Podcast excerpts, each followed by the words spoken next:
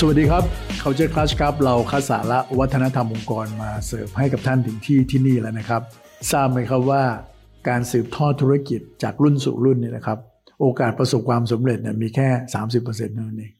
ซึ่งเราได้ยินมาบ่อยๆนะครับว่าการรักษาความสำเร็จนั้นเนี่ย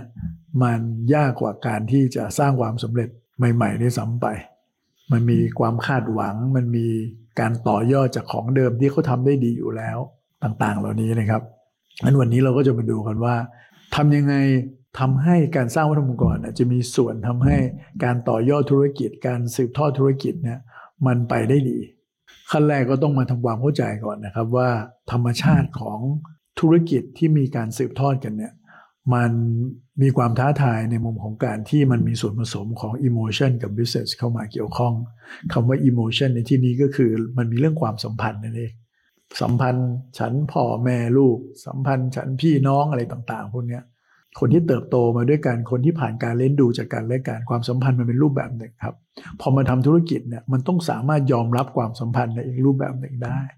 แต่ถ้าเราเอาทั้งสองส่วนมาผสมผสานกันเนี่ยก็มักจะไปไม่รอดนะครับ อันนี้เรามาดูกันดีไหมครับว่าดิเลมม่าหลักๆ เลยเนี่ยที่เขาพบเจอกันเนี่ยมันคือเรื่องอะไร อันแรกเลยก็คือว่ามันมีคาว่า tradition อยู่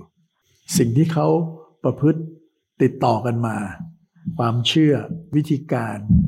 รูปแบบการทำธุรกิจที่มันเคยเป็นแบบนี้มา แล้วมันเคยสำเร็จมาแล้วคำถามคือในฐานะที่เราเป็นคนรุ่นใหม่ ที่ต้องมาสืบทอดธุรกิจเนี่ยเราจะจัดการกับ tradition ตรงนั้นอย่างไรดี ถ้าเราแกะมันออกมาแน่นอนมันก็ต้องมีบางส่วนที่มันใช่ แล้วบางส่วนที่มันควรจะต้องปรับปรุงถูกไหมฮะ ของดีก็รักษาไว้ อะไรที่เป็นสิ่งที่ต้องปรับปรุงก็ต้องทำใช่ครับพูดมันง่ายครับ แต่ในความเป็นจริงเนี่ยในฐานะที่เราเป็นเจเนอเรชันต่อมาเนี่ยการที่เราจะไปปรับเปลี่ยนอะไรในสิ่งที่เขาทำได้ดีอยู่แล้วเนี่ยหรือไปนำเสนออะไรใหม่ๆเนี่ยผมได้ยินมาเยอะเลยครับว่ามันทำได้ยากมาก การยอมรับจากคนที่เขาเคยประสบความสำเร็จมาแล้วเนี่ยโดยเฉพาะเรายังไม่เคยมีอะไรที่พิสูจให้เห็นว่า เราจะทำได้หรือทำได้ดีกว่าเนี่ยความไว้วางใจไม่เกิดครับ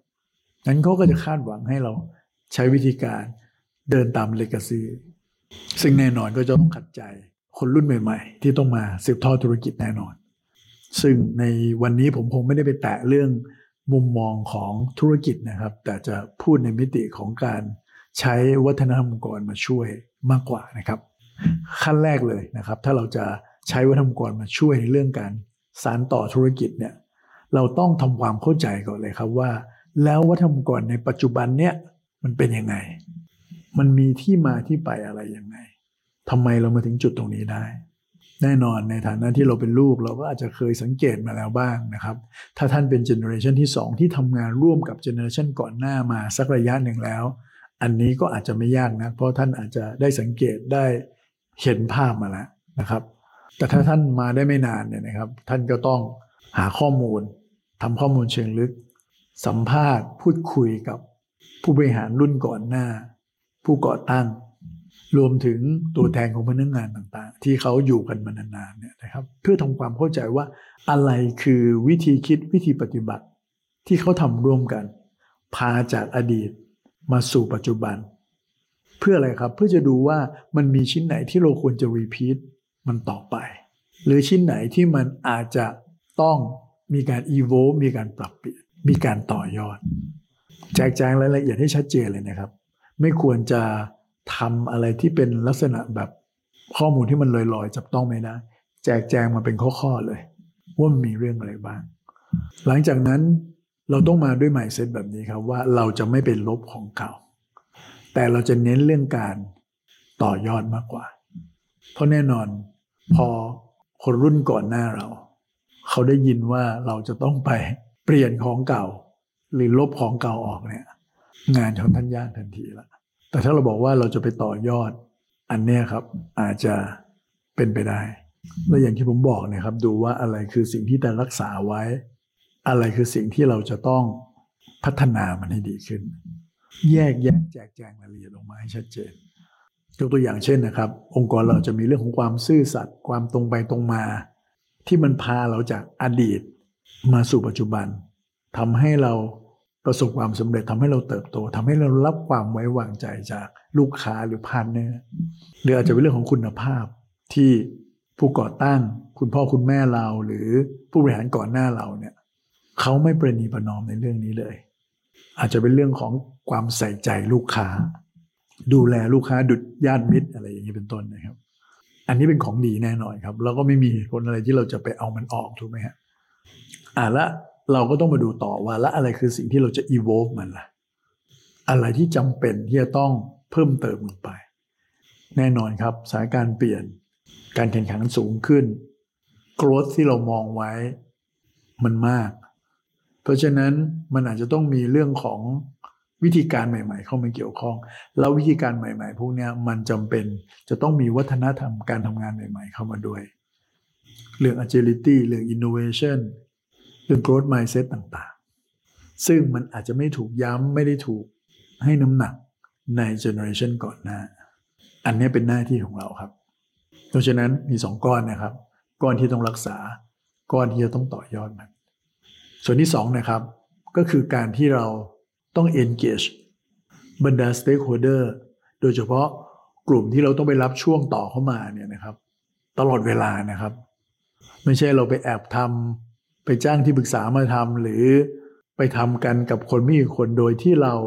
ไม่ได้ให้ความสำคัญในการสร้างการมีส่วนร่วมกับคนรุ่นก่อนหน้าเลย แล้วเขามารู้ไอ้ตอนที่ทุกอย่างมันเปลี่ยนไปแล้ว อันนี้โอกาสประสบความสำเร็จ หรือจะได้รับการสนับสนุน มันจะยากอันระหว่างทางเราต้อง engage เขาโดยตลอดทาง อย่างที่ผมบอกนะครับการเข้าไปหาข้อมูลกับเขา การไปเล่าวายให้เขาให้ชัดเจน ว่าทำไมเราจะต้องทำสิ่งนี้นะครับ ให้เขามีส่วนร่วมในการตัดสินใจ ให้เขาเข้าใจ objective ของมัน ให้เขาเข้าใจ dynamics ของโลกที่กำลังจะเปลี่ยนไป หรือเห็นภาพของการปรับตัวขององค์กรอื่นๆทั้งในอุตสาหกรรมและนอกอุตสาหกรรมที่เราอยู่ ตรงนี้จะช่วยได้ครับ จากสองส่วนนี้แล้วเนี่ยนะครับ ก็มาถึงส่วนที่สำคัญนะครับ ก็คือการสื่อสารอย่างชัดเจนต่อเนื่องนะครับ เรากำลังทำอะไรอยู่ ระหว่างนั้นเราต้องสื่อสารเขาตลอดเวลาครับอตอนนี้มันถึงไหนแล้ว แล้วเราจะทำอะไรต่อไป กับเรื่องวัฒนธรรมองค์กรใหม่ อันนี้ก็จำเป็นต้องสื่อสาร สื่อสารถึงความสำคัญของการสร้างวัฒนธรรมองค์กรด้วย เพราะว่า คำว่าธรรมองกรในยุคก่อนหน้ากับยุคปัจจุบันเนี่ยหน้าตามันอาจจะไม่เหมือนกันละความเอาจริงเอาจังการใช้ประโยชน์ของมัน ก็อาจจะแตกต่างกันได้ เพราะฉะนั้นการสื่อสารจำเป็นมาก ๆ ครับ ต้องไม่ขาดช่วงเลยครับและนี่ก็เป็นแนวทางแบบย่อนะครับ ที่ท่านสามารถเอาลองไปปรับใช้ได้นะครับ มีธุรกิจที่ต้องสืบทอดกิจการมาจากรุ่นสู่รุ่นแล้วประสบความสำเร็จมากมายทั่วโลกนะครับ หรืออย่างน้อยก็ในช่วงเวลาหนึ่งขององค์กร ไม่ว่าจะเป็น Ford IBM Walmart BMW พวกนี้เนี่ยนะครับ กลุ่ม Family ก็ยังมีบทบาทสำคัญในธุรกิจ แล้วมันก็เป็นไปได้สำหรับองค์กรของท่านเช่นเดียวกัน ลองไปปรับใช้ดูนะครับ เราพบกันใหม่ใน EP หน้าครับ สวัสดีครับ